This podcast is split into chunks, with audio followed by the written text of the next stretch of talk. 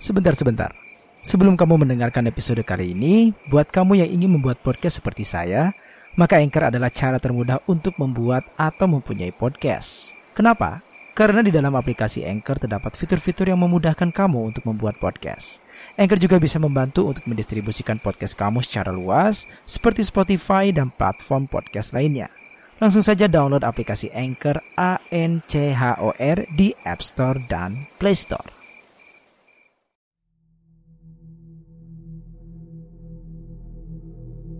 Bismillahirrahmanirrahim. Assalamualaikum warahmatullahi wabarakatuh. Selamat malam, selamat pagi dan selamat siang buat teman-teman semua yang sedang mendengarkan saya kali ini. Saya Doni, selamat datang di Merinding Story.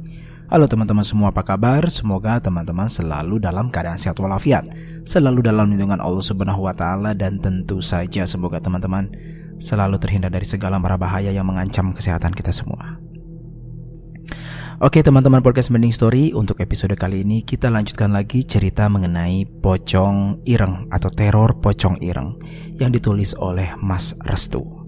Dan untuk episode kali ini Ini adalah versi dari narasumber Yang berasal dari Banjarnegara. Tetap mengenai teror Pocong Ireng Tapi versi Banjarnegaranya. Oke tanpa berlama-lama mungkin kita langsung saja masuk ke ceritanya Jangan lupa untuk follow podcast Branding Story, aktifkan lonceng notifikasinya dan juga silakan teman-teman bisa meninggalkan komentar. Dan tentu saja juga teman-teman jangan lupa untuk memfollow dan mengikuti segala uh, akun sosial media dari Mas Restu, baik itu Twitter, Instagram ataupun teman-teman juga bisa subscribe ataupun uh, berlangganan dari karya karsa beliau ya. Oke, baik kita langsung saja masuk ke ceritanya. Silakan teman-teman sediakan headset, cemilan dan tentu saja jangan lupa teman-teman berdoa sebelum mendengarkan cerita ini. Ini dia Teror Pocong Ireng versi Banjarnegara. Berikut kisahnya.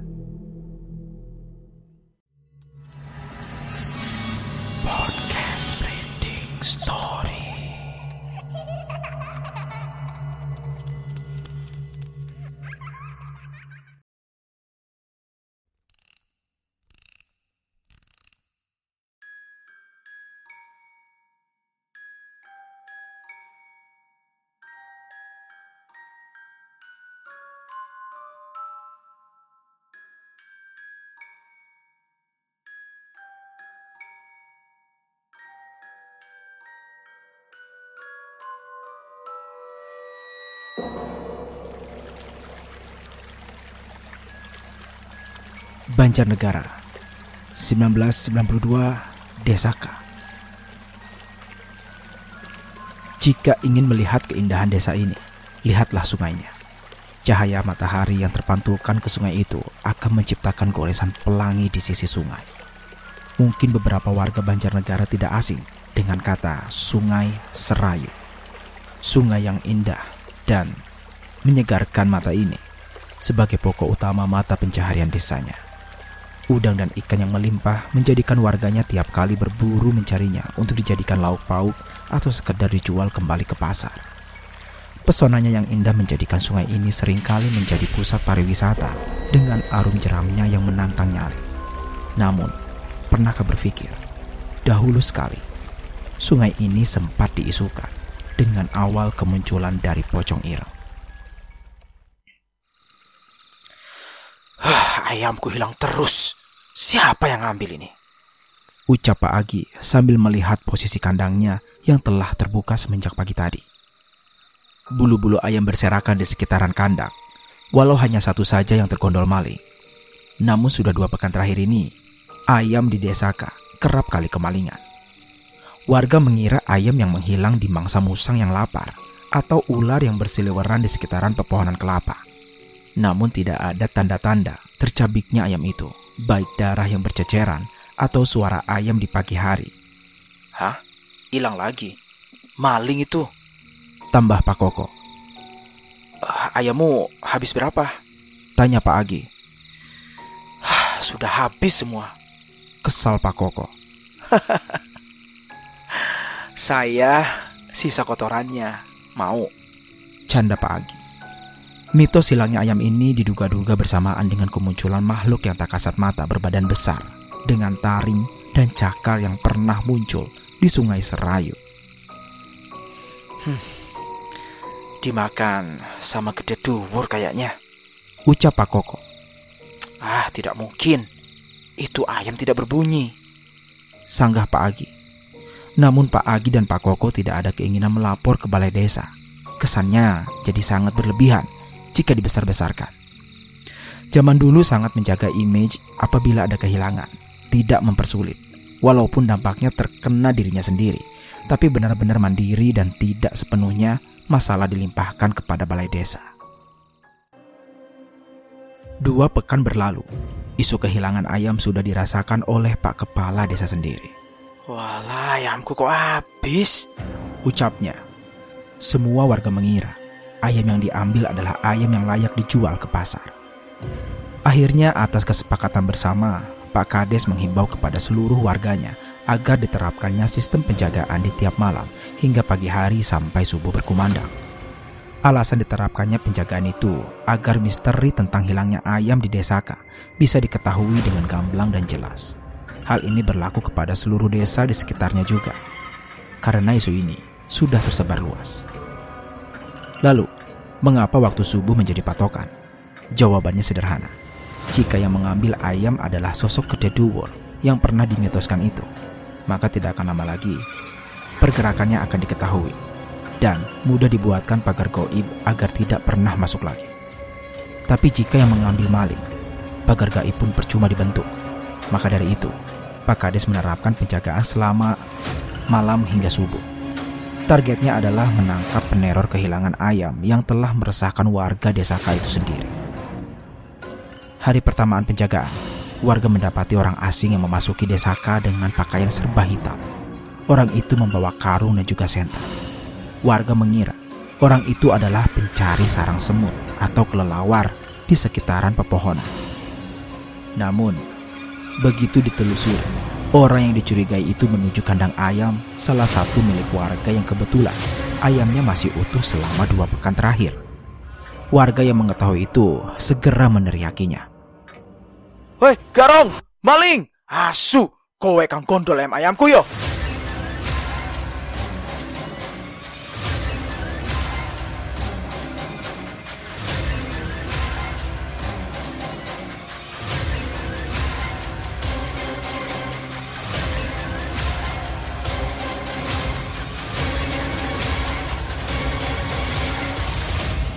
Warga yang berteriak dahulu sebelum bertindak memberikan kesempatan maling untuk berlari sebelum tertangkap basah.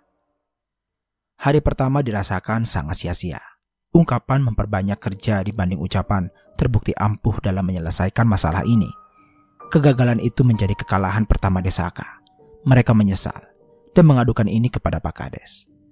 Pak Kades yang mengetahui ada pergerakan maling akhirnya mencari tahu lebih dalam mengenai terakhir kali maling itu menghilang Warga menjawab secara serentak.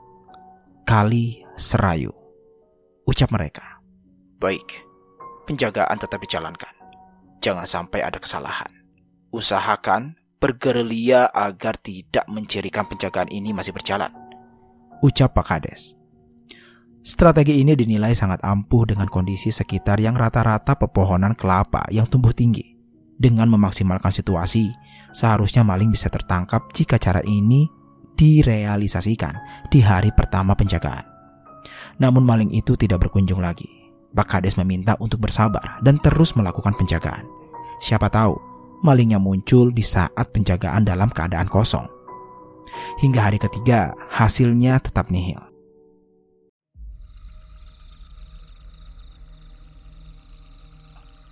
Dan tepat di hari keempat, maling yang telah lama tidak menyentuh tanah basah yang tersentuh tetesan hujan malam tadi muncul dengan pakaian dan perlengkapan yang sama.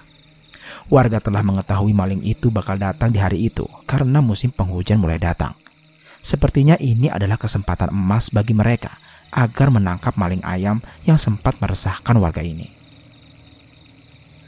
Maling itu tampak sempurna, seperti telah ahli. Langkahnya mengendap, pelan tapi santai. Sesekali tatapannya menengok ke kanan kiri, depan belakang. Semuanya terasa aman. Padahal warga sedang bergerilya di dekat pohon kelapa. Ketika maling itu hendak mengarungi ayam yang berada di kandang, ayam itu memakikan suaranya. Maling itu syok dan memplester mulut ayam itu dengan cepat, lalu dimasukkannya ke dalam karung yang telah lebih dulu disiapkan. Warga yang telah geram melihat tingkah maling itu masih bergerilya di balik pohon kelapa. Mereka menunggu aba-aba untuk mencegatnya. Serasa sudah selesai, maling itu menengok ke kanan dan ke kiri, depan belakang, dan sekitarannya. Hatinya pun mulai tidak tenang. Ketika hendak balik memutar arah yang berlawanan, para warga keluar dari tempat persembunyiannya. Terjepitlah maling itu, tepat di tengah-tengah keramaian warga. Total ada 15 orang yang mengerumuni maling itu. Sudah, tidak usah banyak ngomong. Bunuh saja ucap warga yang sudah lebih dulu kesal. Para warga menghakimi maling itu tanpa lebih dulu diinterogasi oleh Pak Kades. Mereka menghantam, memukul, menendang maling itu tanpa belas kasihan. Teriakan minta tolong, tangisan, jeritan, rasa sakit, semuanya menjadi hening di tengah malam yang semula damai, kini menjadi malam akhir bagi perjalanannya. Darah berceceran di mana-mana, matanya menghitam dan lebam, tangannya masih meraba-raba karung yang telah diisi oleh ayam itu sendiri. Dari belakang, salah satu warga menghantam kepala maling itu dengan batu cadas atau batu seperti untuk pondasi rumah. Alhasil, kepala ia pun remuk, darahnya mengalir deras dan merambah ke tanah yang basah. Bau amis darah menggantikan bau embun di pagi hari. Maling itu mati di tempat.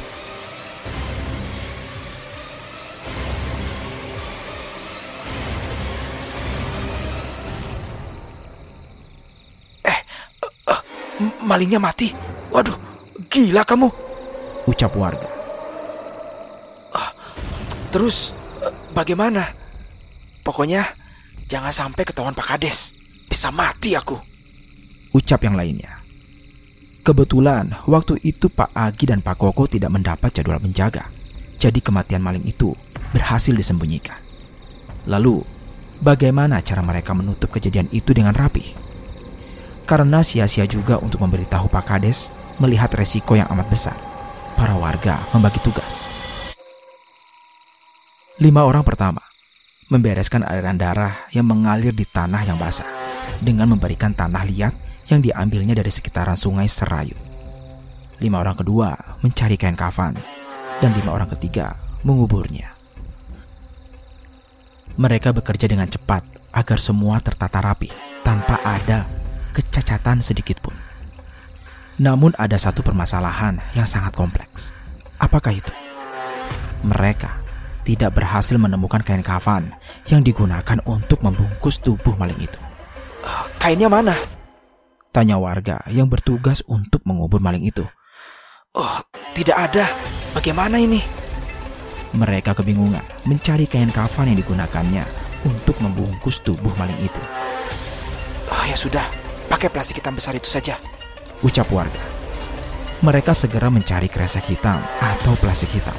Mungkin yang dimaksud di sini seperti plastik untuk sampah yang besar, karena narasumber hanya menyebutkan bahwa itu adalah kresek hitam. Didapatinya kresek hitam itu dari salah satu warga yang biasa digunakan untuk menaruh pupuk kambing. Kematian yang tidak benar, prosesi penguburan yang tidak wajar, alat yang digunakan tidak berperi kemanusiaan.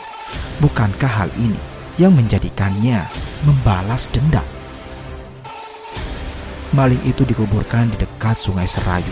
Tanah yang digunakan untuk mengubur disiram oleh air agar tidak mencirikan seperti kuburan. Selain cerdas, mereka juga pintar dalam mengkondisikan suasana. Lalu, di mana puncak kemunculannya?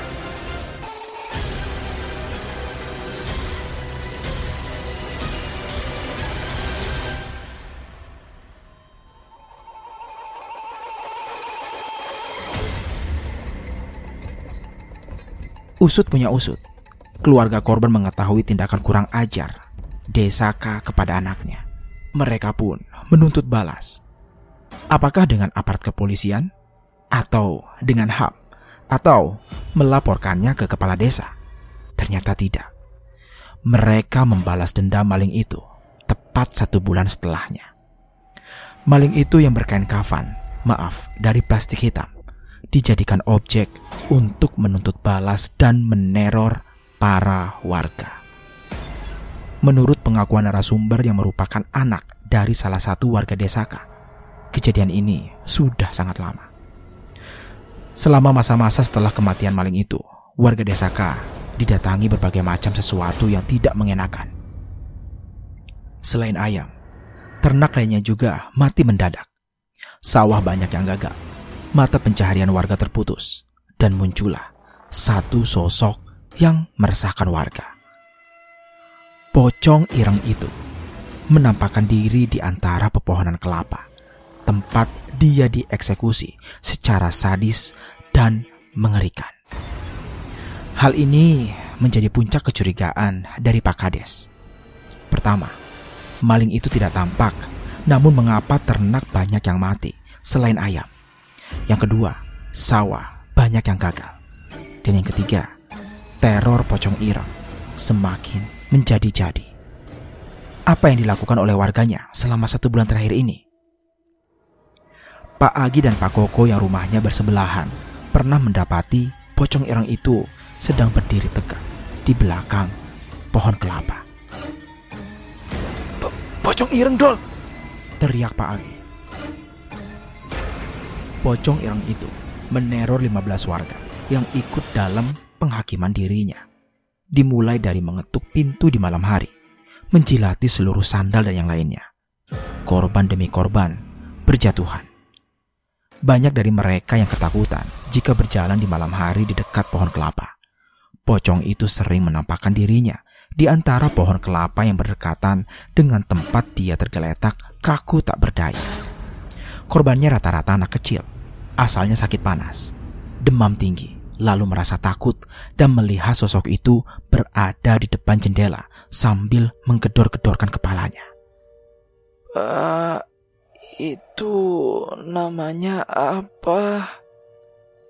Sebelum meninggal, anak-anak Desaka selalu mengucapkan ini.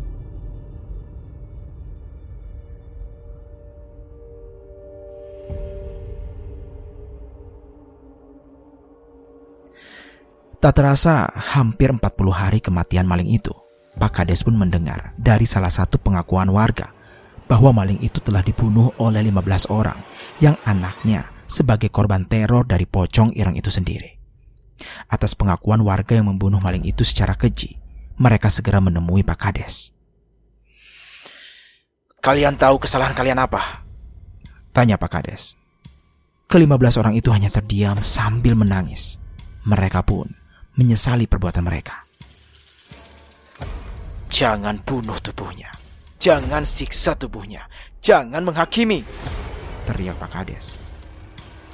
Apa? Uh, lalu apa langkah yang akan diambil? Tanya Pak Agi. Pak Kades terdiam. Uh, kita hubungi Kiai A di desa B saja. Dia pernah mendapati kiriman seperti ini. Siapa tahu ada jalan keluarnya. Pinta Pak Koko. Akhirnya mereka menyetujui untuk bekerja sama dengan Kiai A dari desa B. Tujuannya adalah mencari pelaku atau dalang di balik kiriman pocong ireng ini. Kiai itu pun berhasil didatangkan sebelum azan maghrib tiba. Para warga segera mengikuti runtutan kegiatan yang ditetapkan Kiai itu. Pocong irang itu kiriman dari orang tua korban. Tidak mudah untuk mengusirnya sebelum dendam itu terbalaskan. Ucap Kiai itu.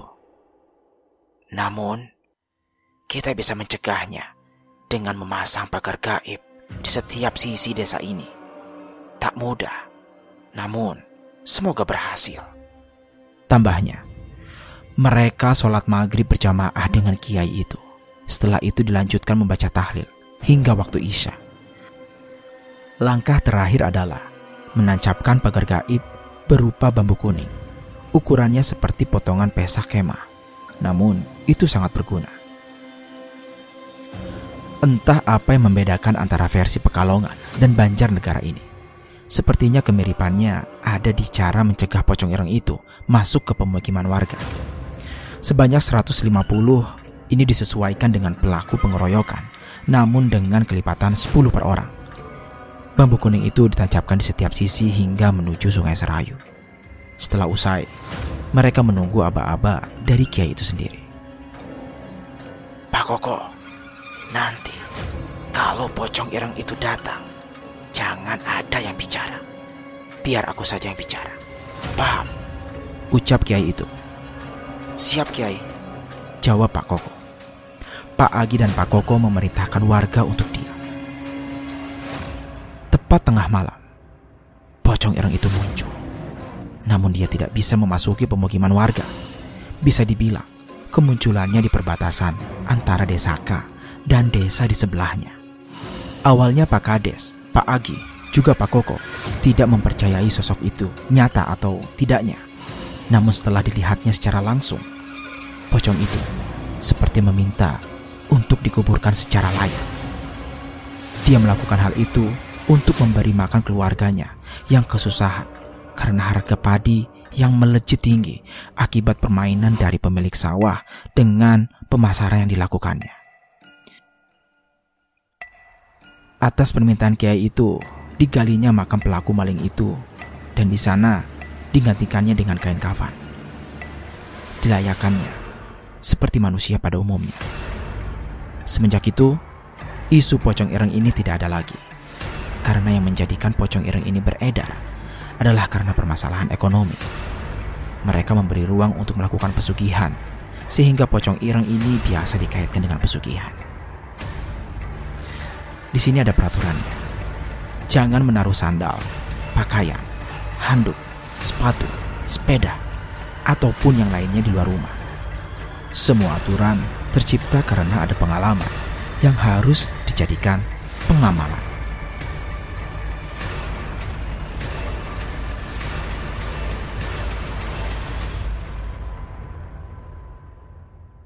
Ini adalah versi Banjarnegara. Mohon maaf apabila ada kesalahan dan silahkan bisa mengkoreksi pernyataan dari cerita ini. Masih ada satu versi lagi yaitu versi Pemalang. Apa perbedaannya?